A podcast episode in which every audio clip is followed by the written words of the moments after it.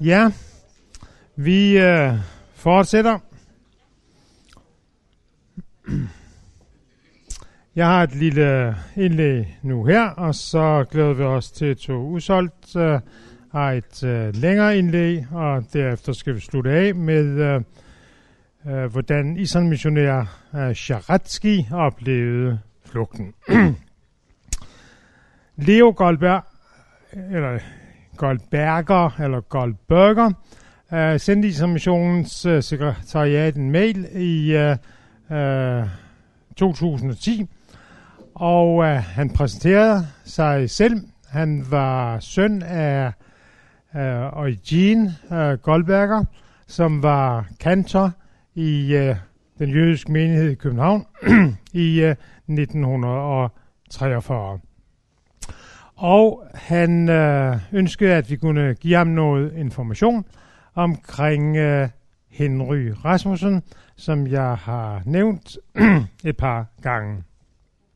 Det var Bodil som generalsekretær, der åbnede mailen, så tog hun til Israel, sendte den til mig, og øh, da jeg ikke havde svaret efter en uges tid, så kom øh, Leo Goldberger tilbage igen og sagde, har I fået øh, den her mail?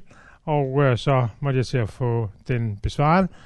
Øh, det øh, har jeg aldrig øh, fortrudt. Øh, vi begyndte meget formelt, øh, kom på fornavn, og er igennem de her tre år kommet ind i en eksistentiel øh, debat. Hvem øh, var familien øh, Goldberger? De kom til øh, Danmark i øh, 1934. Han, øh, som altså var øh, kantor, øh, og Jean øh, Goldberger, øh, sammen med kone og tre sønner. De, eller han havde været kantor i en synagoge i Tjekoslovakiet. Han havde mærket antisemitism, da synagogen i København øh, søger ny overkanter, så søger han øh, stillingen og får den. Af meget øh, mærkelige øh, veje, så mødte han øh, pastor Henry Rasmussen, stadigvæk præst ved Simeons Kirke, øh, og det skal jeg komme tilbage til om et øjeblik. Kantorfamilien øh, blev bragt i sikkerhed i Sverige i begyndelsen af øh, oktober 1943, og her, øh, sådan ser det ud, når de er kommet tilbage øh, i øh, 45. Leo øh, Goldberger, sønnen, sidder til højre, så er der moren, og så den, den ældste søn, som er altså yngste søn, som altså er blevet tre år øh, ældre, og på vej til Sverige, så fik han øh, sin sovepille for at kunne holde tæt. øh, I forbindelsen med 10-årsmarkeringen, og det er det, som er det interessante, I kan ikke læse det, men jeg skal komme tilbage til det. I forbindelse med 10-årsmarkeringen, så sender Øh, uh, Kantor Goldberger, på det tidspunkt er han øh, kantor i en menighed, jødisk menighed i øh, Kanada, så øh, sender han øh, et øh, telegram til øh, kong Frederik øh, den 9. Det bemærkelsesværdige er, at Henry Rasmussen som enkeltperson nævnes ved navn. Jeg øh, læser den danske oversættelse til hans majestæt kong Frederik af Danmark, København.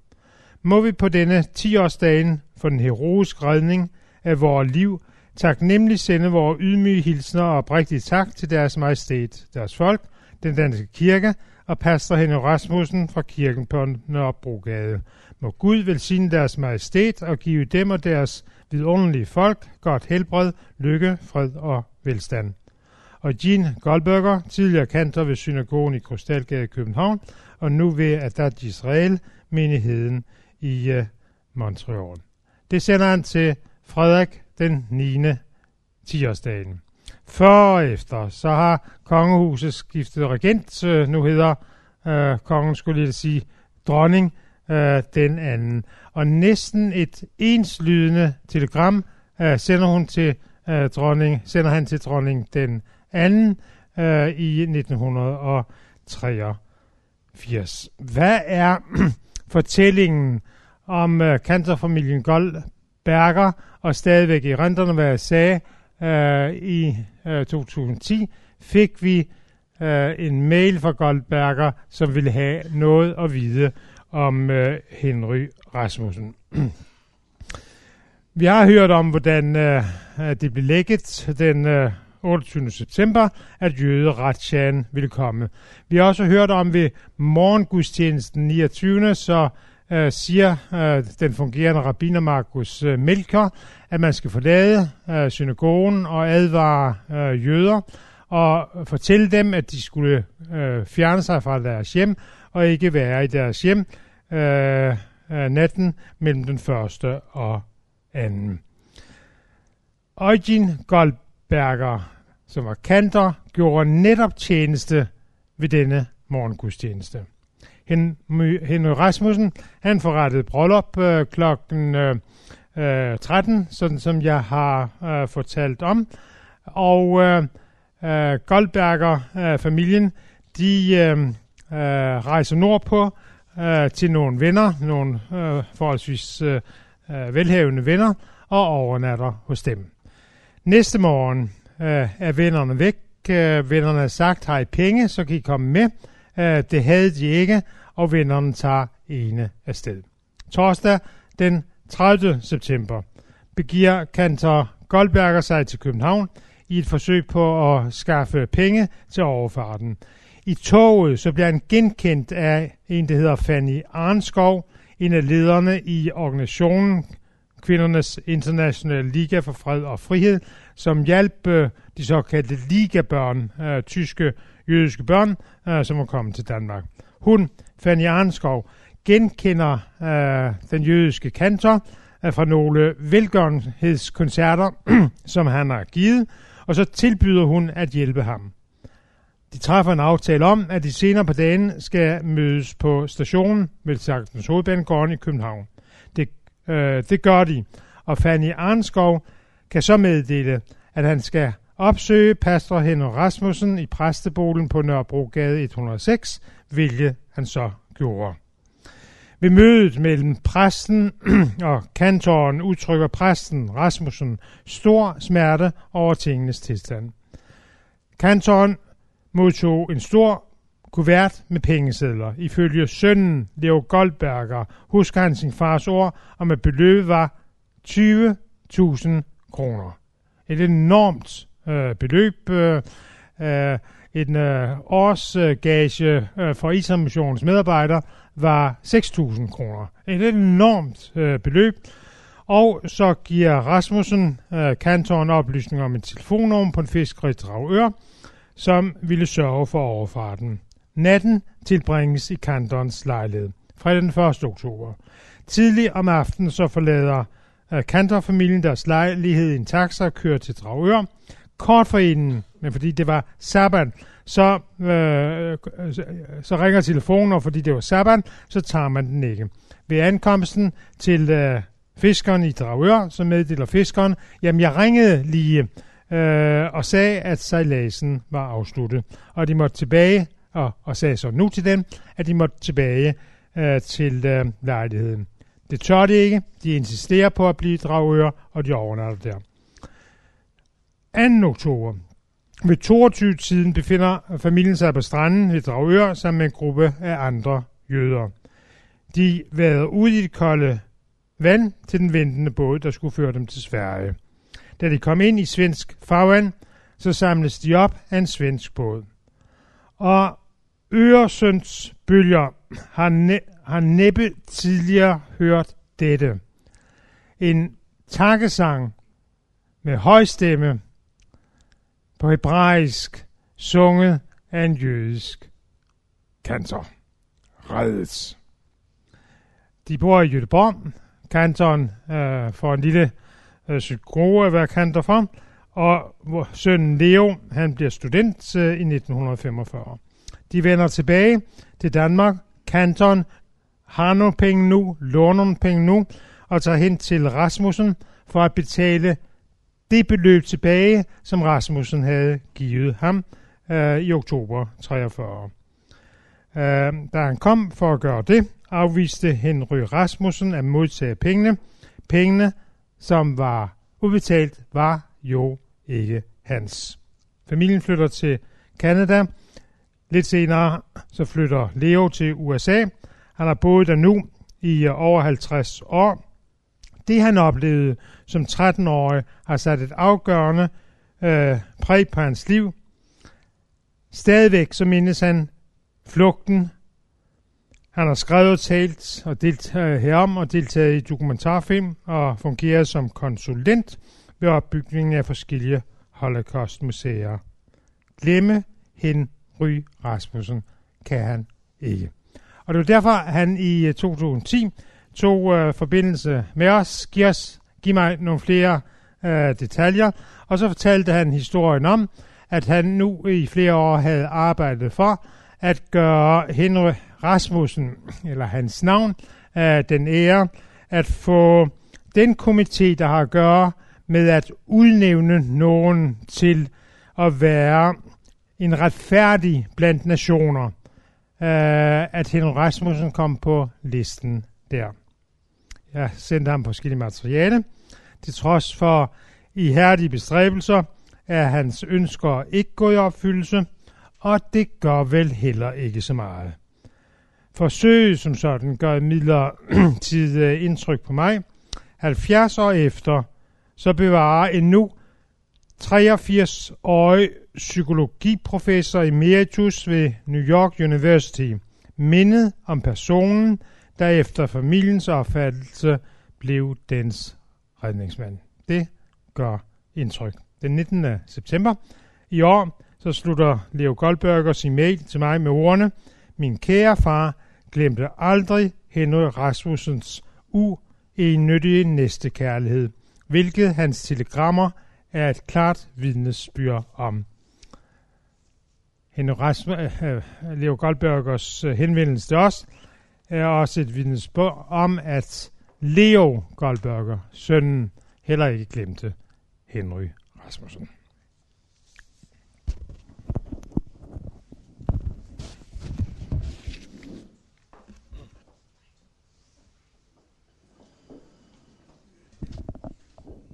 Ja, så er det blevet øh, tid til, at vi byder Tove udsolgt. Hjertelig velkommen. Det er dejligt, at du vil tage uh, turen herover. Du har været tidligt oppe i dag, kunne jeg forstå. Men det er dejligt, at du vil komme og være sammen med os. Ja.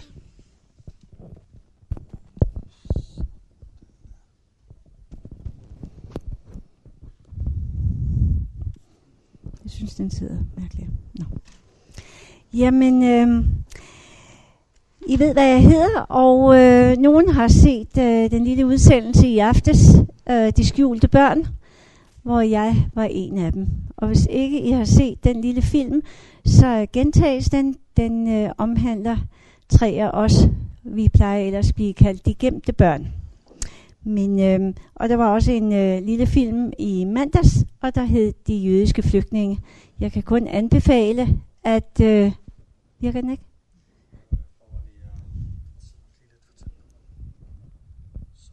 Okay. Jeg kunne anbefale, at man ser dem, så kan de bedre, så kan man måske bedre forstå historierne. Svend Augen, han øh, sagde i en tale kort før han døde, en fremmed er en ven, du ikke har mødt endnu.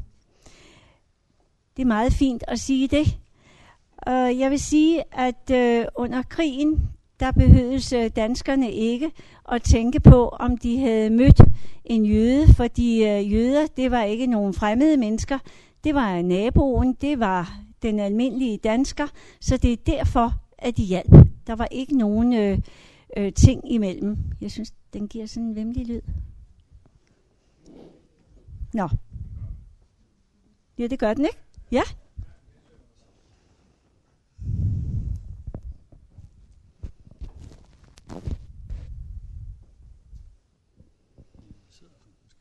Nå, ja, vi prøver. Jeg behøver ikke at... Jamen, det gør den da. Hmm. Denne her, er den her? Okay. Sådan.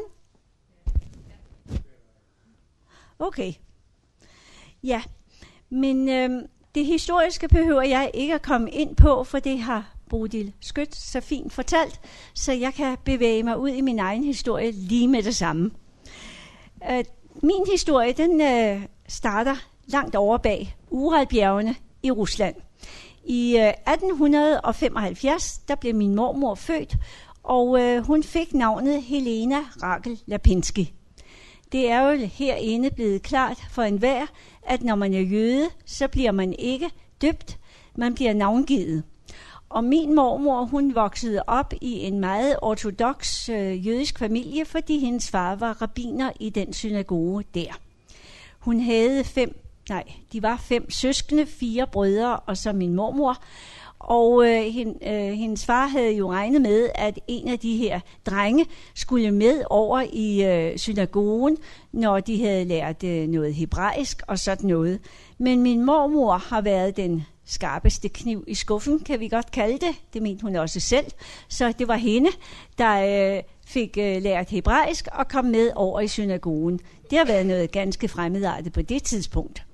Men øh, som sagt, det var en ikke velhavende familie, men øh, det var en sådan en god familie. Min morfar, han blev født i 1878, også i en jødisk familie, en anden lille landsby, og han fik navnet Michael Louis Warszawski. Det var en øh, fattig familie. De var tre børn, og der var kun et par sko, så derfor kunne de kun gå i skole hver tredje dag, men øh, som min morfar har sagt, den ene gang efter den anden, at øh, det betød sandelig ikke noget for ham. Han var ikke spor bolig, men han har som voksen altid kunnet forstå og tjene penge, og det er jo en god ting. 1897, der er der en øh, meget stor øh, pogrom, altså en opstand mod jøder. Det har der jo meget ofte været over i Rusland desværre, og det findes jo også øh, mange steder desværre i verden i dag, men også mod kristne. Men øh, i 1897 så sagde i hvert tilfælde øh, forældre til deres unge mænd, mennesker, se at komme væk, I kan ikke overleve i det her land. Og det hørte i hundredvis af unge jøder på, og de drog afsted, og undervejs så fik de at vide af nogle rygter, det var godt at komme til Sverige. Og se, det er jo dejligt at tænke på, at Sverige åbnede sig dengang fra, for jøderne, og det gjorde Sverige også i 1943. Det var sådan, at øh, min morfar havde under denne her vandring, og min morfar var en ganske almindelig ung mand, men han havde under denne her vandring, der havde han set sig ud til en meget, meget smuk ung kvinde. Og det var min mormor. Øh, han øh, kom ikke i kontakt med hende, men tænkte, at det måtte han jo gøre, når, han, når de endelig nåede frem. Men uh, uha, uha, da de nåede frem til øh, Stockholm, så var der jo rigtig mange jøder, rigtig mange unge mænd. Så han tænkte jo, hvordan skal jeg få fat i hende der, Rakel? Men øh, da han havde gået og tænkt lidt på det, så var han klar over, at der øh, slog hans evner ikke til.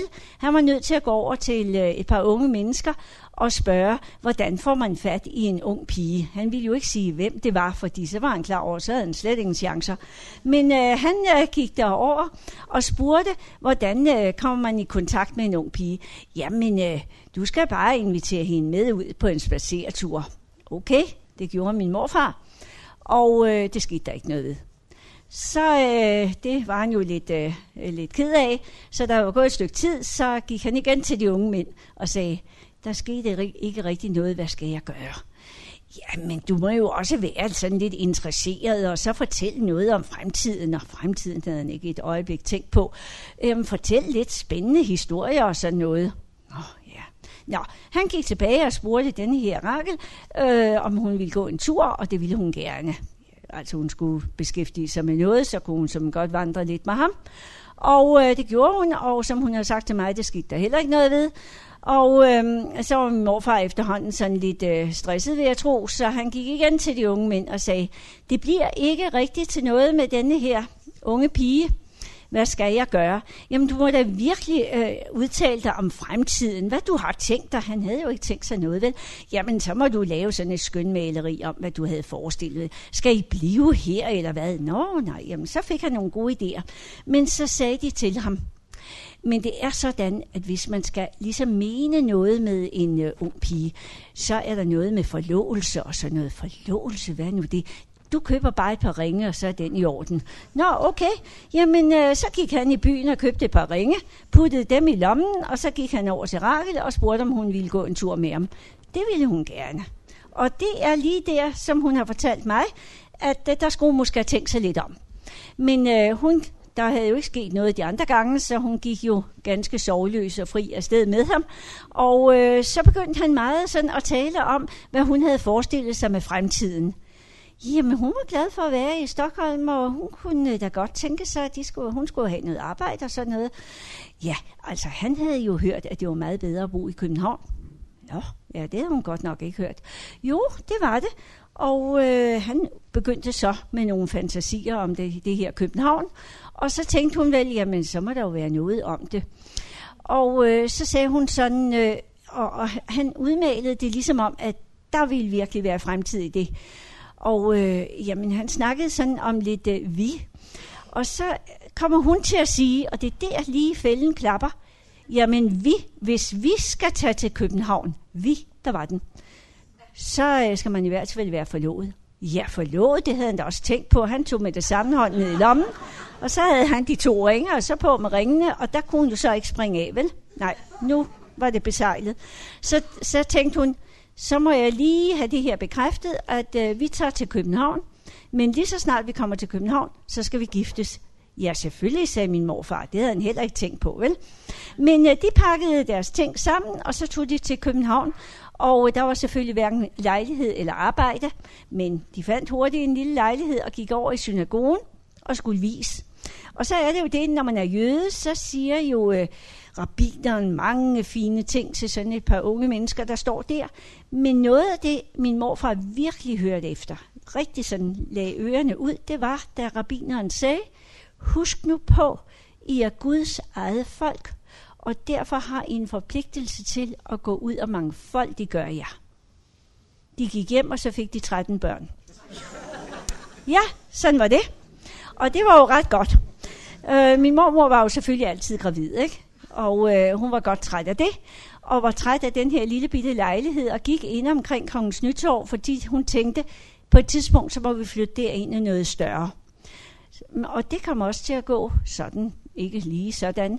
Men øh, min mor, hun er født i 1914, og hun kan selvfølgelig så ikke huske noget om det her, som jeg vil fortælle om. Men i 1916 kommer min morfar hjem fra arbejde, og så siger han, jeg har vundet 25.000. Og så bliver min mormor stik tosset, for hun havde spil.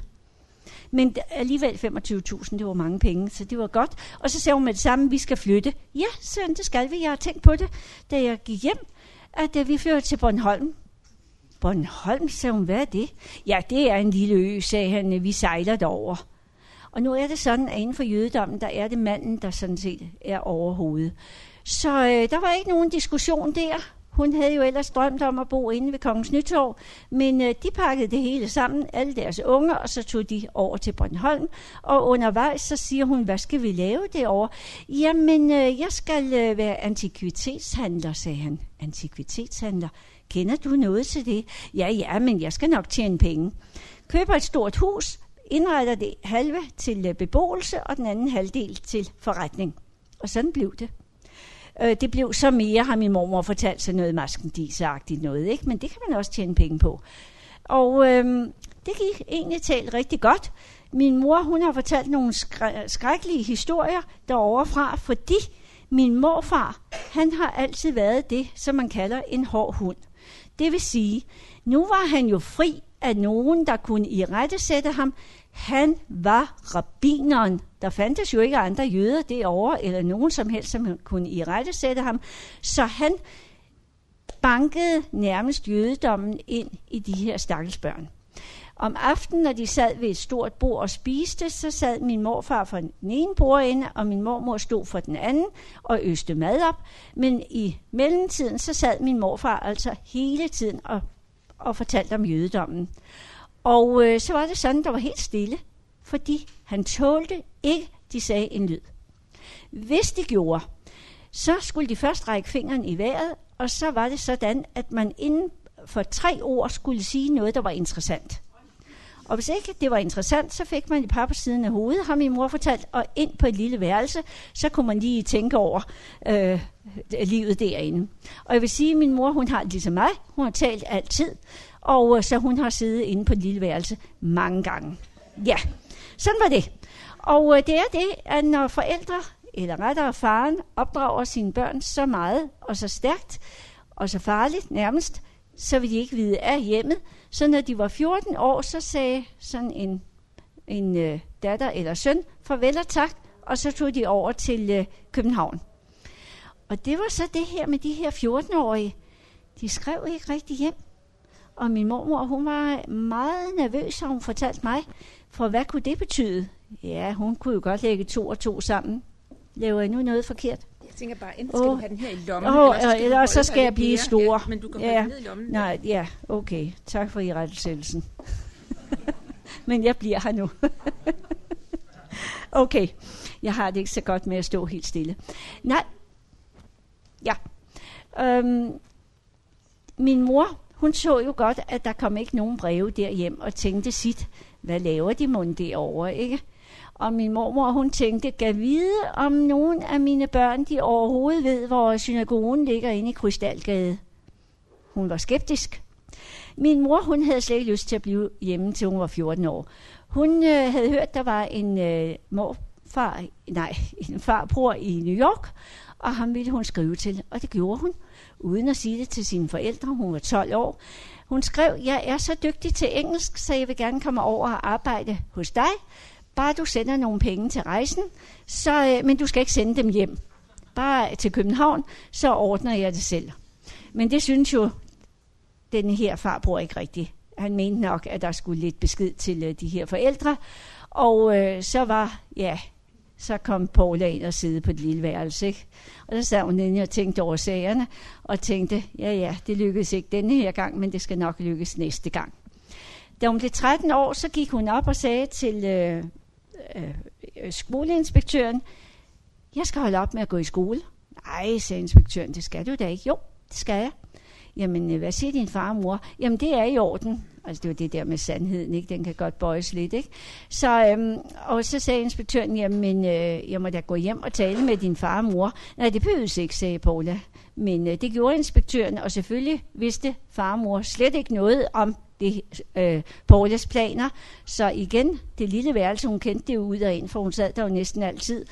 Øh, og hun vidste også, at vinduet kunne lukkes op, så om natten så strøg hun ud af vinduet, og så tog hun ellers til København. Og så kom jo, hun jo derover, og der var jo fest og stemning.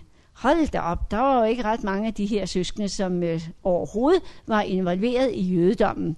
Nogen havde selvfølgelig fundet jødiske kærester og sådan noget, men mange af dem, nej, nej, nej, det var bare om. Så min mor befandt sig godt derovre, men de sagde alligevel til hende, den går ikke, Paula, du er kun 13 år, og man skal være 14 for at få arbejde.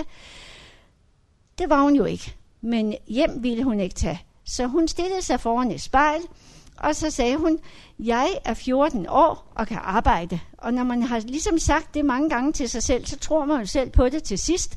Og så gik hun ud i byen og sagde det, og så fik hun selvfølgelig arbejde. I 1939, der fandt hun så Københavns smukkeste mand. Det kan jeg sige, for han blev min far. Og øh, han var kristen. Men øh, min mor har fortalt, hun har altid været ateist, så det var betød ikke noget. Så de giftede sig, og øh, det gjorde det næsten med det samme. Og i 1940, den 24. august, så fik de mig. Ja, man kan være heldig her i livet, og det var de to mennesker altså. Nu var det sådan, at øh, krigen den er jo begyndt den 9. april øh, 1940, og det har vi hørt om, hvordan at det udvikler sig, og det er jo klart, at alle de her jøder, der bor inde i København, de bliver jo rigtig, rigtig nervøse, og selvfølgelig også i min mors familie. Min morfar og mormor var jo flyttet fra København, eller fra Rønne til København længe inden, for lige så snart den sidste var, at ungerne var fløjet for reden, så sagde min mormor, nu lukker vi det her og tager over til København. Vi må over og se, hvad vores børn laver. Og til mig har hun sagt, det var værre end Sodoma og Gomorra. Ja, det var frygteligt. Det er altså, når, når børn de sådan, altså fornægter den der tro, som de er opdraget med, så bliver forældre rigtig, rigtig kede af det. Men øh, man elsker sine børn alligevel, så det måtte hun jo acceptere. Sådan var det. Men øh, øh, der i begyndelsen af 40'erne, så sker der jo ikke noget for de danske jøder. Det vil sige, man regner med, at et par tusind af, af jøderne i København, de havde forstået det her med, at den går nok ikke. Så de var ude og væk. Men resten blev. Og min mors familie, der var sådan, de mødtes, mange af dem, om søndagen på fælleden med madpakker, og min far han spillede klarinet, og så snakkede de selvfølgelig om, hvad skal vi gøre? Jamen, øh, dem der gik i synagogen, de få, de kunne fortælle, at inden for synagogen, der fik de hele tiden at vide, der sker os ikke noget. Og øh, regeringen, de lod jo hele tiden meddelelsen gå ud, at øh, vi har den her samarbejdsaftale. Der sker ikke de danske jøder noget. Det er jo først i 1943 om foråret, hvor modstandsbevægelsen virkelig går i gang. Og så er det jo, at, jøderne, de skal lige sådan, der bliver strammet lidt på skruen. Og øh, så begynder de at blive rigtig nervøse. Men det har vi også hørt om, det behøver jeg heller ikke udbrede mig om. Vi ved, at de skal væk øh, natten mellem den 1. og 2. oktober, må de i hvert fald ikke være hjemme og man får besked ved at få en lille seddel ind ad døren. Og det er der også kommet op på 4. sal på, i Baldersgade på Nørrebro hos min mor og far. Og min mor har forklaret, hvad der stod. Der stod, at det, hun skulle flygte sammen med mig, for jeg var jo et jødisk barn. Jeg var født af en jødisk mor, og derved var jeg blevet navngivet Tove Versjavski Mortensen. Og øh, hun snakker selvfølgelig med sin mand om, om hun skal flygte alene sammen med mig, eller de alle tre skal tage afsted. Men det er jo sådan, at det har været svært at få arbejde. Min far er sporenkonduktør.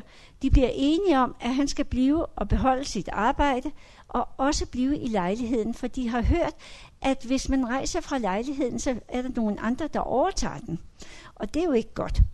Det blev så hurtigt lavet om, og der var nogen, der passede på lejlighed og sådan noget. Men min far, han skal blive hjemme, og min mor, hun skal flygte, og der står på det her lille stykke papir, at de skal have alle deres penge med, og deres smykker, fordi det koster at flygte. Min mor havde hverken penge eller smykker, men hun pakker et ulden tæppe og øh, en lille smule tøj til sig selv og til mig, min bamse og en hovedpude, og snører denne her, øh, det her øh, tæppe sammen. Og så er der også stået, at man kan komme ind omkring hovedbanegården og øh, ligesom øh, få at vide derinde, hvad man skal, men man kan også selv tage ud til øh, Tuborg Havn eller et andet sted. Man, det kan man selv gøre. Men min mor, hun tænker, har hun forklaret mig, at inde omkring hovedbanegården, der vil hun nok træffe nogle af sine egne. Og det er jo altid rarest, hvis man kender nogen. Så hun og jeg går derind, og øh, da hun kommer derind, så træffer hun cirka 30 af familien, der er derinde. Og de bliver meget hurtigt enige om, at vi holder sammen ligegyldigt, hvad der sker. Der har jo været et tumult derinde af så mange mennesker, der strømmer ind sådan et sted. Og min mor har fortalt, at alle vi børn vi fik øh, noget sovemedicin, fordi vi måtte ikke være urolige. Men øh, man hører så også derinde, at øh, hvis man har lyst, så kan, eller lyst, hvis man vil, kan man komme op mod, med toget mod Gilleleje, der er det nogenlunde nemt at komme over med fiskerbåde. Og det bliver i hvert fald de her 30 enige om, vi tager op til Gilleleje. Og det gør jo et par hundrede samtidig med dem også. Man får så at vide undervejs, at man skal ikke stå af på Gilleleje station. Det er for farligt, for der er Gestapo oppe i Gilleleje, og der er tyskere. Så man skal stå af på et lille trinbræt uden for Gilleleje 6-7 km udenfor, og der vil komme nogle mænd og hjælpe dem. Og for at de skal være helt trygge ved de her mænd, så har den ene et plaster på kinden, så de kan se med det samme, at det er nogen, der vil hjælpe. Og øh, de står af derude, og mange de bliver jo transporteret ud til øh, sommerhuse og gemt der. Og øh, vi bliver, har min mor fortalt, øh, os 30, vi kommer over på en bondegård i nærheden, og resten kommer med til Gilleleje, en lille fattig fiskerby, 1700 indbyggere. De tager imod alle de her mennesker, putter dem ind i, i deres, øh, ja, alle mulige steder, lofter og kældre og ja, nærmest i klædeskabe, for de aner ikke, hvor de skal gemme de her mennesker, indtil at nogle fiskere siger, vi skal nok sejle over. Men det skulle også lige ordnes først. Og min mor har så fortalt, at i løbet af nogle dage, så blev vi flyttet, alle os, ned til Gilleleje for at være nærmere havnen, og vi kommer så op på et høloft lige midt i Gilleleje by. Det er hos en vognmand og hans kone. Han har kørt med øh, sine biler, men ingen benzin har han jo, så derfor har han måttet købe nogle heste og noget hestetransport, sådan så at øh, han har højt det op på det loft, og der kommer vi op. Og der er en lille fætter på et år, men han sover jo hele tiden. Der er også en lille pige på tre måneder, ikke noget i vores familie, men hun kommer på hospitalet, for hun er syg. Og så er der mig. Snakke, siger tollet. Mig. Min mor kan jo næsten ikke få mig til at være stille, har hun forklaret, ikke? Fordi det er jo svært, og der må jo ikke komme lyd ud på vejen, at der er nogen deroppe på det loft, for tyskerne marcherede jo meget ofte lige forbi. Så øh, den samme dag, de er kommet op, så er der en fisker ved navn Svend Andresen. Han øh, har hørt, at nogle af dem har tabt deres sko, da de er vandret over markerne, blandt andet min mor. Og han kommer op med de her brugte sko. Alle mennesker i Gilleleje vidste meget hurtigt, at der var så mange mennesker gemt på det der sted, så de kom op med mad og drikke og tæpper, men han kommer op med brugte sko. Og denne her fisker, ham løber jeg hen til, har min mor fortalt. Og jeg begynder med det samme at fortælle den her fisker, hvad jeg hedder. Og, ja, og han falder med det samme for mig. Jeg er sådan en lille dukke. Nærmest har jeg set på billeder med prinsessekrøller og det hele. Og så kommer min mor, for hun er bange for den her mand. Men øh, han siger, må jeg ikke gerne have lov at låne deres lille pige med hjem? Og jeg tror, min mor tænkte, åh ja, så slipper jeg lidt for to, så er der lidt fred. Så han, hun siger til ham, jo, men øh, de skal jo komme tilbage med hende. Ja, selvfølgelig, siger han, jeg bor lige her rundt om hjørnet med min kone. Nå. Og jeg går med hjem til den her, med, til den her, med den her fisker, hjem til hans kone Ketty, og der er også hans gamle far og mor. Og det kan jeg jo ikke huske, men jeg har nok siddet der en lille halv times tid og underholdt dem med alverdens ting og sager, for jeg har snakket altid. Og så går han tilbage med mig igen. Og sådan sker det de næste par dage eller tre. Han kommer hen flere gange om dagen, henter mig og tilbage igen. Men øh, Ketty og Svend, de har haft en lille pige for nogle år siden, der døde, da hun var seks uger, og de vil så gerne have et barn til, men kan ikke få nogen. Og så begynder de jo at snakke om, skulle vi kunne måske låne Tove, mens krigen var. Det bliver de enige om, at han skal spørge min mor om. Og lige med så hører han, at nu skal denne her gruppe op fra loftet afsted om eftermiddagen. Han styrter over for fat i min mor og siger, de skal over i eftermiddag til Sverige. Jeg har noget, jeg vil spørge dem om. Må vi have lov at låne deres lille pige, mens krigen varer? Og jeg tror, og jeg ved, min mor har haft meget kort tid til at tænke over det. Hun har tænkt inde i sit hoved, kommer jeg overhovedet levende over til Sverige? Det var der ingen jøder, der vidste, for der kom jo ikke nogen tilbagemeldinger fra de her fiskere, at de havde sejlet over. Det var alt for farligt. Så de vidste ikke, om der lå miner ude, eller det overhovedet var muligt at komme over til Sverige. Og så havde de jo også ligesom hørt, det var svært at have børn med. Så hun øh, har den der tanke i hovedet, det kan være, det er redningen for mit barn. Så hun siger til fiskeren, jo, det må de gerne. På den betingelse, at når krigen er slut, kommer jeg tilbage og henter mit barn. De må ikke begynde at lede efter hendes far. Han er inde i København. Det er alt for farligt. Min lille fætter, øh, Henning, han blev også i Gilleleje, for de kunne slet ikke have ham med. Og den lille pige, da hun kom fra sygehuset, blev også i Gilleleje. Men de var jo så små, så de blev holdt inde altid. Men øh, jeg kommer hjem hos Ketty og Svend. Og det er jeg glad for, at jeg ikke kan huske. For jeg tror virkelig, jeg har savnet min mor og far. Men Katja og Svend, det var dejlige, dejlige mennesker, og de har fortalt, der gik ikke lang tid før, så kaldte jeg dem mor og far. Jeg havde jo ikke andre. Men jeg har spurgt meget til min mor. Og øh, de har forklaret, at øh, din mor er derovre, og det kunne man se fra Katja og Svends vinduer. Kystlinjen, og om aftenen kunne vi se den her lysstribe.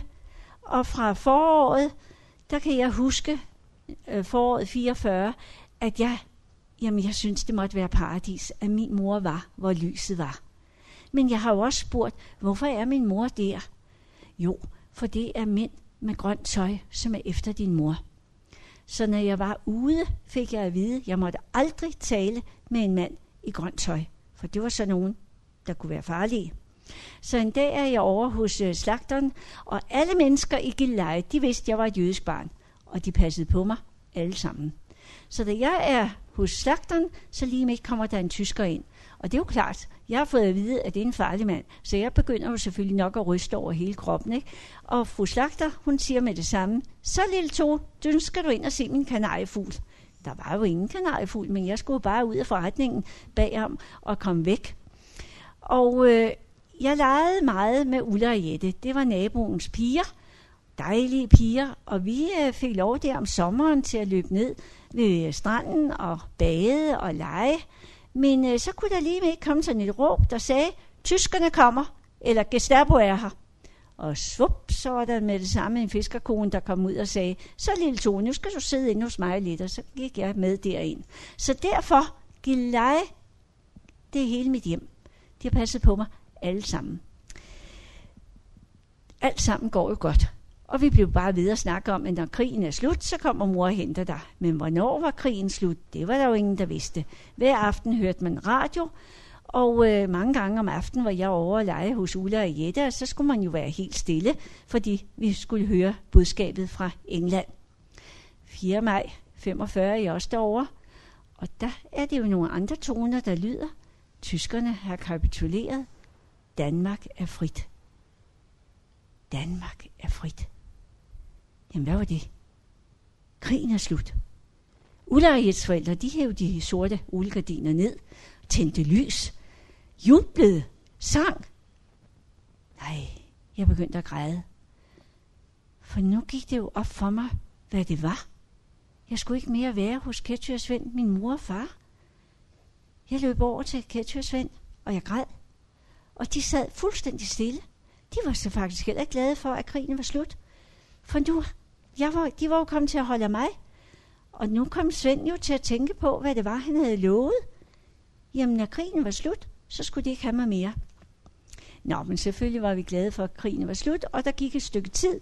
Så en dag, så kommer der en fremmed dame og siger, Goddag, to, jeg er din mor. Hende kunne jeg godt nok ikke kende. Men hun var jo alligevel meget rar, fordi hun havde bananer og tykkegummi med tykkegummi, det var jo ikke noget. Bananer delte jeg med Ulla og Jette. Tykkegummi tykkede jeg godt nok på først selv, ikke? fordi det synes jeg var bedst, og så kunne de andre tykke videre, når jeg havde suttet alt det der pebermynte ud. Så, øh, men øh, det var genbrug, og det er godt. Ja, så kom jo min mor der, og hvad sagde hun? Hun sagde, nu tager jeg hjem og henter din far, og så kommer vi op, og så skal du med hjem hjem, det var jo hos Ketty og Svend. Min mor tog hjem, og hun kom tilbage. Hun havde været lidt stille, da hun kom, og nu kom hun tilbage nærmest som en furie. Råbte op, at hendes mand havde fundet en anden dame, og hun ville skilles omgående. Oh, og Ketty og Svend går ikke ind for utroskab, men øh, alligevel sagde de, prøv at tage hjem og se at få bygget det ægteskab op igen. Der er sket så meget under krigen, og på en måde kunne jeg ja, jeg ved ikke, om man forstå min far, men han havde ikke anelse om, hvor konen var, og hvor pigen var, og ja, det snurrede lidt for ham. Men, og han havde jo med det samme, så min mor sagt, den fremmede dame betyder ikke noget, nu skal vi have et rigtigt hjem. Men min mor, hun havde sat sig i hovedet, at det ville hun ikke, så hun kom op der, og Ketty og Svend, de så jo ellers i ånden, at hvis nu hun, de kunne få listet hende hjem nogle måneder, så havde de stadigvæk mig, ikke? Men sådan gjorde det ikke. Min mor blev skilt omgående, min far ud af lejligheden, og så kom hun op og hentede mig. Og der var jeg blevet fem år. Øh, vi pakkede mine ting og sagde farvel til Ketty og Svend. Og så satte vi os jo ellers i øh, toget. Og øh, når man så kommer til Østerport, så skal man jo køre ned sådan under jorden, og det bliver mørkt. Så sagde jeg, det her, det tror jeg ikke går godt. Det bestemte jeg faktisk, at det, at det skulle det ikke. Vi kom hjem på Nørrebro og øh, op i lejligheden.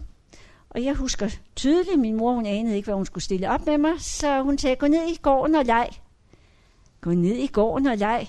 Jamen, der var der ikke noget ved at være nede i gården. Det var sådan nærmest et indelukke. Jeg var vant til de store frie forhold op i Gilleleje, så det ville jeg ikke. Jeg var jo stedig. Så sagde hun, gå over på legepladsen. Så gik jeg over og kiggede lidt på legepladsen, lå lige skråt over for lejligheden. Ja, de der to gynger, en vipper og en sandkasse og to træer, det var jo ikke noget. Så jeg gik tilbage igen og sagde, det vil jeg heller ikke. Så begyndte jo ligesom den der kampen, ikke? Hvem vinder den? Hun tog mig rundt til mostrene og fastrene og alle de her fædre og kusiner. Nej, tænkte jeg. Jeg sagde det jo selvfølgelig ikke til hende, men nej, tænkte jeg. Dem skal jeg ikke holde af.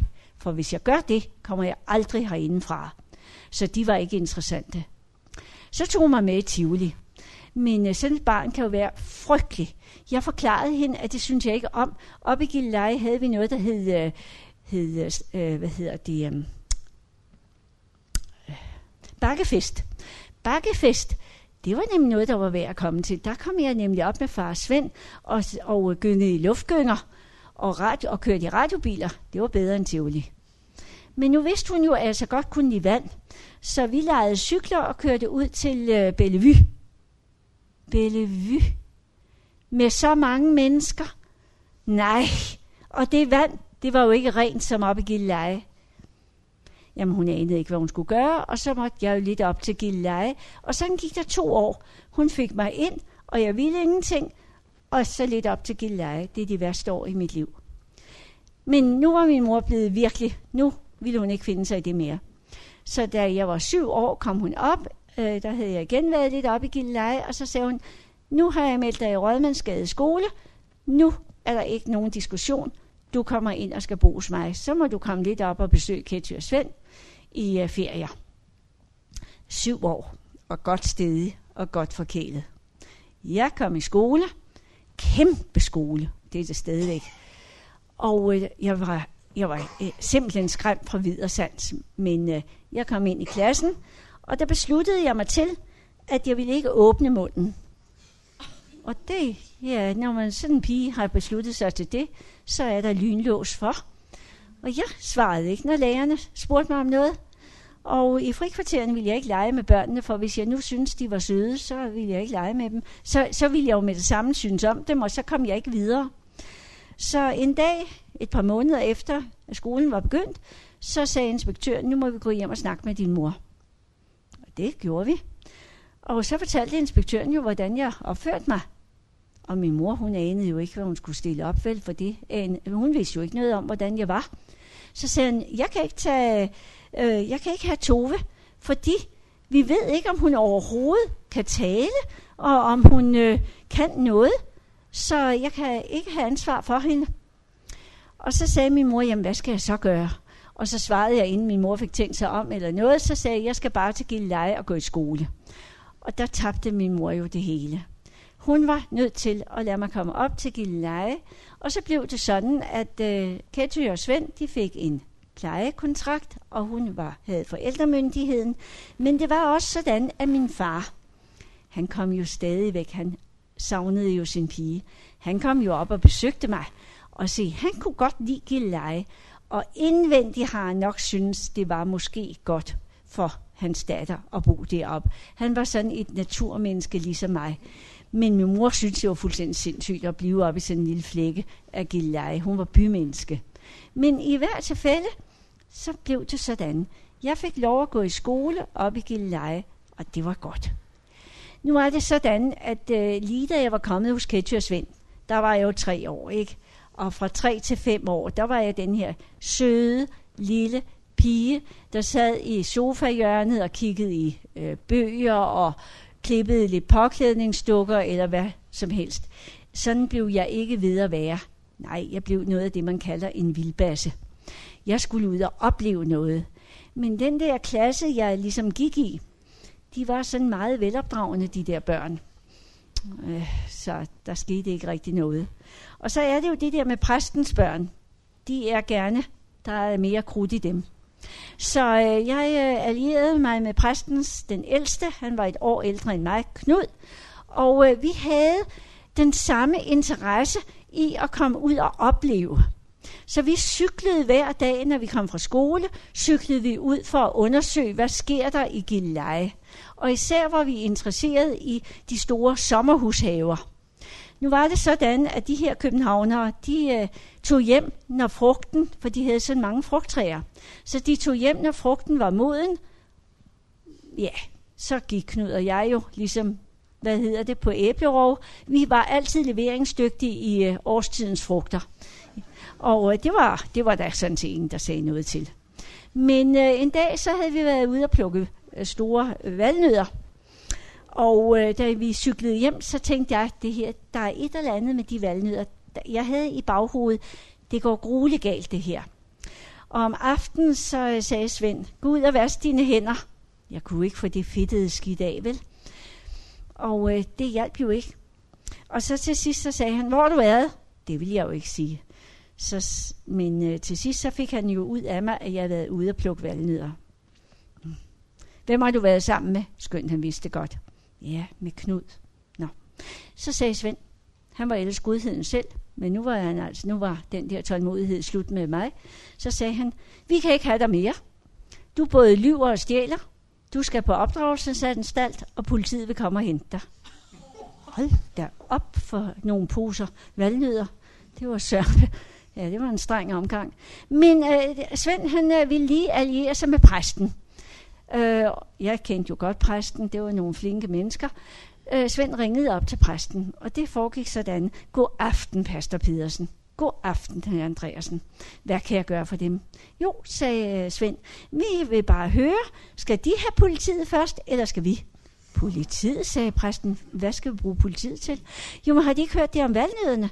Jo, sagde præsten, men de skal jo bare stå til jul, så er de jo fine at spise. Og så kunne Svend jo ikke sige, hvad han ellers havde forestillet sig vel, at både Knud og jeg nok skulle afsted på opdragelsesanstalt. Det kunne han jo ikke få lov til at sige, så øh, jeg reddede livet. Nu var det sådan, at min far, han kom som sagt tit. Og han var ud af sådan en rigtig pæn borgerlig familie. Hans far var møbel- og snekermester. Og øh, i det hjem, jeg kunne godt lide at komme der, for jeg fik lov af og til at besøge min farmor og farfar. I det hjem, der spiste man pænt, man sad pænt ved bordet, og man havde nogle pæne skikke. Det havde man jo sådan set ikke op hos Ketcher og Svend. Man spiste ikke med kniv og gaffel, man spiste kun med gaffel. Man drak af kopper og ikke glas. Man slubrede også, når man spiste suppe. Og i det hele taget, så opførte man sig fuldstændig normalt, som børn gør, ikke? hvis ikke de får at vide, hvordan de skal sidde. Og det var så det, min far kom op, og så sagde han, fru Andreasen, jeg vil gerne bede om en kniv, både til mig selv og til min datter. Jeg vil også gerne bede om øh, glas, så hun kan lære at drikke ordentligt af et glas. Og hun må heller ikke slubre, når hun spiser suppe. Hm. Kan I forestille jer, hvordan Ketty og Svend synes, at den der mand, der sad der. Så siger Save til ham, du har ikke noget at skal bestemme over det her. Vi har plejetilladelsen, og moren har øh, forældreretten. Jo, sagde øh, min far, det har jeg, for det er min datter. Og det kunne de jo ligesom ikke gå imod. Men i hvert fald var der altid lidt krig på kniven. Nu skal jeg jo holde op. Fem minutter. I hvert tilfælde, så øh, bliver det sådan, at min far, han får ikke lov til at komme der, efter jeg er fyldt 16 år. Og 16 år, så har man så meget pjat i hovedet, så at øh, jeg, jeg vil ikke sige, at jeg glemmer min far, men jeg får ikke mødt ham. Og det er jo det, der er det forfærdelige. Fordi jeg blev ved. Jeg øh, tog en uddannelse, jeg blev gift, jeg fik tre børn, tre drenge. Og det her, denne, når man har tre børn og en mand og, og hus og hjem og alt det der, så er man nok at gøre. Min far, det var sådan en, der sad her i baghovedet. Ham skulle jeg bare ringe til. Og så ville jeg få at vide, hvor han var. Men jeg fik det aldrig gjort. Øh, I 76, der dør Svend. Jeg er flyttet fra Gilleleje i 1960, og i 76, der dør Svend. Og øh, Ketty, hun bliver så i det gamle hus indtil 80, og så bliver hun flyttet på plejehjem og dør i oktober øh, 82. Så skal jeg rydde op, og der finder jeg en lille bitte bog. Og hvad står der i den bog? Der står, Orla Mortensen har været her. Den og den dato. Han havde været der eller ringet og spurgt efter mig fra 1960 og i hvert fald til Svend han dør i 76. Det er 16 år. Jeg ved ikke, om han er fortsat med at ringe efter den tid, men hun har ikke noteret det. Så er det jo klart, at jeg bliver tosset, og jeg bliver mest vred på mig selv. Men jeg tror jo, at Katja og Svend, de har ikke tur at sige til mig, din far vil gerne mødes med dig, for så har de været bange for, måske, og det har været ganske unødvendigt at blive bange for det, at jeg skulle svigte dem. Det kunne jeg aldrig drømme om. Jeg elskede dem jo. Men jeg skal jo så have fat i min far. Det får jeg heller gjort. Men på det tidspunkt arbejder jeg som statsautoriseret fodterapeut inde på Hvidovre Hospital. Og øh, der er jeg oppe den 20. januar. Jeg har stadigvæk ikke fået undersøgt, hvor min far er. Den 20. januar er jeg oppe på en firesengs mandestue og skal behandle patienten i tosengen. Og det går helt fint. Lige midt går døren op, og øh, manden fra et sengen, han står i øh, døren og siger goddag. Han står i sådan en natskjorte og bare fødder. Og det han siger goddag, så synes jeg nok, der er noget mærkeligt. Men han kravler op i sin seng, og jeg tænker hele tiden, han er meget syg, den mand. Og øh, lige med så siger han, bare det, gid det var mig, herr Hansen, der skulle have ordnet fødder. Så bliver jeg meget mærkelig. Jeg rejser mig op og forlader stuen et øjeblik, fordi jeg kunne kende stemmen. Det var min far. Så gik jeg ind på stuen igen, og så øh, måtte jeg jo tage hjem fra arbejde. Og, og, øh, men først havde jeg læst hans journal, og der stod, at han havde uhelbredelig lungekræft, havde fået tre uger at leve i tilbage, og skulle flyttes ind af de nærmeste dage til Bispebjerg Hospital. Jeg tog hjem, jeg spekulerede som en gal, hvordan skal du klare det her? Jeg tog ind næste dag på arbejde, og jeg havde fået videre sygeplejersken, at hver dag kl. 10, så kom han ud på gangen og satte sig og drak en kop kaffe. Så kl. 10 stod jeg næste dag op for enden af gangen og så han komme ud.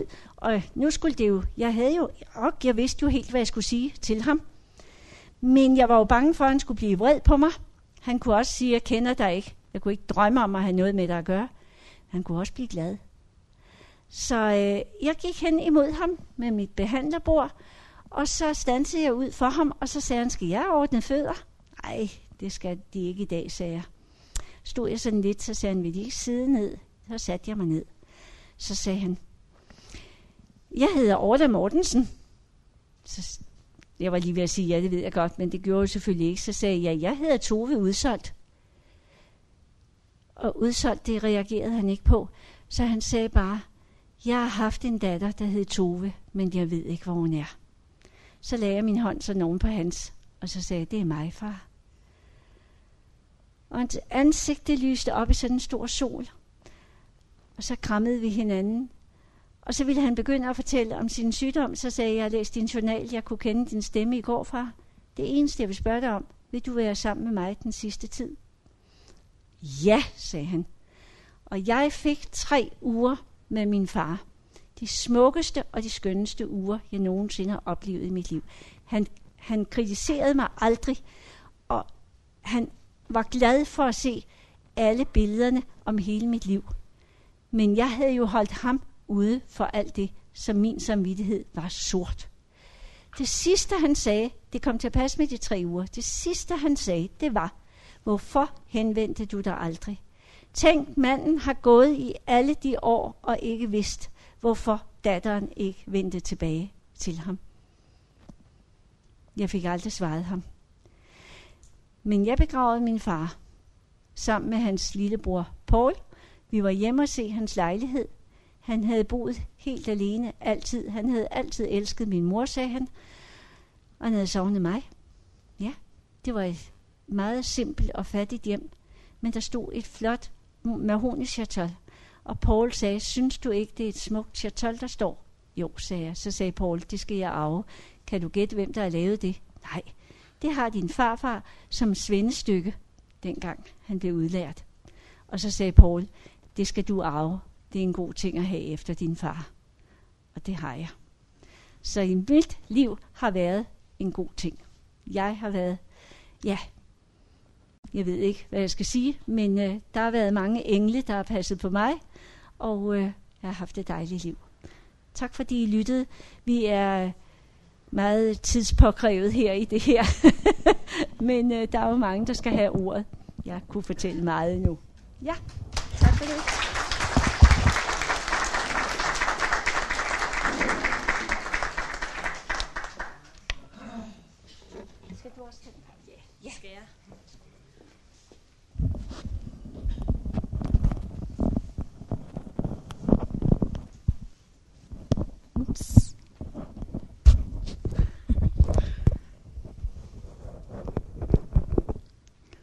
Sidder det sådan, sådan det skal? Ja, det gør det. Super. Til jer, der ikke lige ved, hvem jeg er, jeg hedder Dina Bjarm Svarts, og jeg arbejder som kommunikationsmedarbejder i Israels missionen. Jeg samarbejder meget med Arne. Og øhm, jeg skal fortælle jer lidt om en mand, der hedder Abraham Sheratsky. Øhm, og jeg skal fortælle lidt om hans historie i 1943, og hvordan han flygtede til Sverige. I året 1943, så øh, er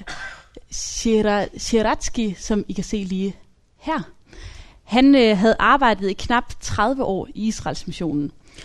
Og uh, den beretning, som jeg skal fortælle jer om nu, uh, det er egentlig en, som han selv har berettet for uh, Israelskredsen i Skjern efter krigen. Uh, der skete nemlig det, at øh, Abraham, han flygtede til Sverige, og han kom hjem igen. Øhm, og så rejste han rundt til forskellige kredse og holdt møder og berettede om sin, om sine oplevelser. Så det her er en historie, der handler lidt om Jesus og lidt om Hitler. Øhm, og øh, vi kommer ind i historien, hvor at Abraham er taget til Nordsjælland sammen med sin kone. Og øhm, de er lige blevet opdaget af øh, et tysk vagtskib, og har fået nogle projek- projektører hen på sig, og de er lige i skovkanten. Og jeg læser højt fra hans egen beretning. Vi flygtede over hals og hoved ind i skoven. Min hustru og jeg fik ordre til at smide os fladt ned i en grøft og blive liggende der, til der kom nærmere ordre. Der lå vi. Det var i oktober måned. Fra kl. 18.45 til kl. 4 om morgenen var en frygtelig nat. Anfægtelser stormede ind på mig. Det var som djævlen lå ved siden af mig. Ja, jeg kunne mærke hans kolde ånde på min kind. Vi ved, der er en Gud til, men aldrig har jeg følt som den nat, at der også er en djævel til, og han viskede til mig. Du plejer i dine diskussioner med jøder at sige, at den eneste bøn, der dur, det er en bøn i Jesu navn, du har bedt i Jesu navn nu. Hvad hjælper det dig? At du, øh, kan du så lade være med at være så højrystet næste gang, du taler med jøder om bøn i Jesu navn? Og alt imens fløj tyske flyver lige hen over trætoppene og sendte det skarpe projektørlys ned over os. Var vi blevet opdaget, så havde det lige været en salve fra deres maskingevær, og vi ville have været færdige. Det var en frygtelig nat. Til sidst blev jeg helt apatisk. Men midt under anfægtelserne, da jeg ikke engang kunne bede, slår pludselig en tanke ned i mig. Er der ikke et eneste menneske i hele Danmark, der beder for dig? Jo, jo, råbte jeg pludselig, og min kone blev ude af sig selv. Hun troede, jeg var blevet syg og sagde, er du blevet syg? Nej, lille skat, det er jeg ikke. Jeg har aldrig været så rask som nu, fordi Gud har sendt mig et lys, og jeg føler hans nærværelse selv i det dybeste mørke. Jeg glemmer det aldrig. Fra den stund af var der fred i min sjæl. Jeg selv ved tanken om at blive sendt i koncentrationslejr. Måske ville Gud så bruge mig der. Klokken 4 blev vi kaldt op af grøften, og vi skulle nu tilbage til København til Bispebjerg. Til Bispebjerg. Der holdt en bil, og da vi alle tre skulle ind i bilen, blev min søn hindret i at stige ind af frihedskæmperne. De sagde, ham må vi beholde her en halv time, så kommer han til dem. Men vi ville ikke tage afsted uden ham. Men de lovede helt afgjort, at han ville komme. Så vi tog afsted, og på hospitalet blev min kone puttet i seng. Hun var meget medtaget. Der gik time efter time. Men han kom ikke, og det var svært for os. Vi troede, vi aldrig skulle se vores dreng mere. Så endelig kom den dag, da befrielsens time skulle slå. Vi skulle sejle til Sverige i en lille båd, cirka 50 mennesker. Min kone sprang op i båden, og jeg derefter. Og endnu inden vi lagde fra land, sagde jeg et par ord til de frihedskæmper, der havde hjulpet os, og takkede dem, fordi de med fare for deres eget liv havde fået os så langt, at befrielsen var kommet. Vi skulle aldrig glemme det, og skulle jeg ønske noget for dem, så ville jeg ønske, at befrielsens time snart måtte komme for Danmark, så vi kunne samles i et frit land. Så lagde vi fra land og stævnede mod Sverige, og frihedskæmperne forsvandt, skjulte natten til alle sider. Men der var en forræder imellem. Han løb til nærmeste telefon, fik tyskerne alarmeret. Her var en god fangst. Og da vi havde sejlet 12-15 minutter, kom der et tysk skib, bogstaveligt talt flyvende på, på vandet, sætter kursen lige mod os og sætter stævnen ind i siden på vort skib. Og så må vi følge ham på en sejlads på 18-20 timer ned mod den tyske kyst til Sassnitz. Der gik mange tanker igennem os på vejen derned, om koncentrationslejre og om tortur. Endelig nåede vi havnen og begyndte at sejle ind i den. Det gik i zigzag. Der var fuld af krigsskibe, ubåde og så videre. Til sidst nåede vi ind til kajen, og tyskeren drejer om et hjørne med skibet, lægger til, og alle hans slægtninge, venner med flere stod på kajen og tog imod ham. Han kom i snak, og han bad den ned i kahytten for at se alt, hvad han havde stjålet og taget med fra Danmark. Flæsk og fedt og den slags. Og alt imens må han have glemt os. Og pludselig begynder vores kaptajn at bakke ganske langsomt. Mere og mere. Og til sidst er han virkelig ude af havnen. Uden at nogen lægger ham noget i vejen. Og så vender han skuden rundt og næsen mod Trelleborg. Og så gik det for fuld kraft af Sverige til. Og vi nåede virkelig Sverige. Et Guds under. Blev vel modtaget. Fik lov til at prædike for, jøder, for jøderne i lejrene og traf vor kære dreng deroppe. Ja, det var et Guds under alt sammen. Men hør nu. Vi siger, at enhver virkning har sin årsag, og nu skal de høre. Det fik, også, det fik vi også at se her. Det sidste møde før jøderetsserien i 1943 holdt jeg i Aarhus, og var efter mødet hen til en kop kaffe hos en jordmor og hendes mand. Det første sted, jeg holdt møde efter kapitulationen, var også i Aarhus. Jeg var i kirke om formiddagen, og går derefter gudstjenesten hen for at hilse på jordmoren og hendes mand. Da hun ser mig i døren, slår hun hænderne sammen og siger, Næh, det er Shiratski, så vil Annalise blive glad. Annalise, spørger jeg. Jeg forstod ikke rigtigt, hvad det skulle betyde, men fruen sagde da, følg med indenfor, så skal jeg fortælle dem hvorfor. Den 1. oktober 1943 sad min mand og jeg ved spisebordet for at spise til aften. Men vi kunne næsten ikke få en bid mad ned, for vi tænkte på jødeforfølgelsen, der nu foregik i vort land, og særligt tænkte vi på dem, kære Shiratski. Uvilkårligt udbrød jeg, så ser vi aldrig Shiratski mere. Annalise, som stod i dagligstuen, legede med sin dukke og hørte, hvad jeg sagde. Øhm, et øjeblik efter kom hun til os og sagde, Mor, hvorfor ser vi ikke Sharatski mere? Han er da så rar. Jo, sagde jeg. Hvis Hitler får fat i ham, vil han slå ham ihjel. Så gik hun ind igen med den besked og legede nogle minutter. Men lidt efter kom hun tilbage. Mor? Ja, hvad ved du nu? Jeg vil bare spørge dig. Er Hitler stærkere end Jesus? Nej, det er han ikke. Men så kan vi da bede Jesus gemme Shiratski, så Hitler ikke finder ham og gør ham noget ondt. Ja, det kan vi, sagde jeg. Da den lille pige nu skulle til at bede sin aftenbøn, bad hun, som hun plejede. Men efter aftenbønnen plejede hun altid at slå sine arme om sin mor og sige godnat. Det gjorde hun ikke den aften. I stedet for sad hun stille som i tanker et stykke tid, og så pludselig begyndte hun at bede. Kære Jesus, vil du ikke godt gemme Shiratski, så Hitler ikke skal finde ham? Og den bøn bad hun hver aften, lige til dagen efter kapitulationen. Da jeg hørte det, sagde Shiratski, så jeg for mig alt det, jeg var blevet bevaret for i de onde år. Så forstod jeg, hvorfor den tyske flyver ikke kunne se os den nat, vi lå i grøften. Så forstod jeg, hvorfor jeg ikke blev opdaget på Roskilde Banegård. Så forstod jeg, hvorfor den djævel, der stod vagt på Københavns Banegård og visiterede alle undtagen mig, lod mig passere. Lod mig passere. De andre så med misundelige og undrende blikke på mig, hvorfor jeg ikke skulle visiteres. Og var jeg blevet visiteret, havde jeg været færdig. Og nu forstod jeg, hvorfor vi redde os ud af havnen i Sassnitz. Der var en, der bad i barnlig tro om, at Gud ville gemme Shiratski for Hitler.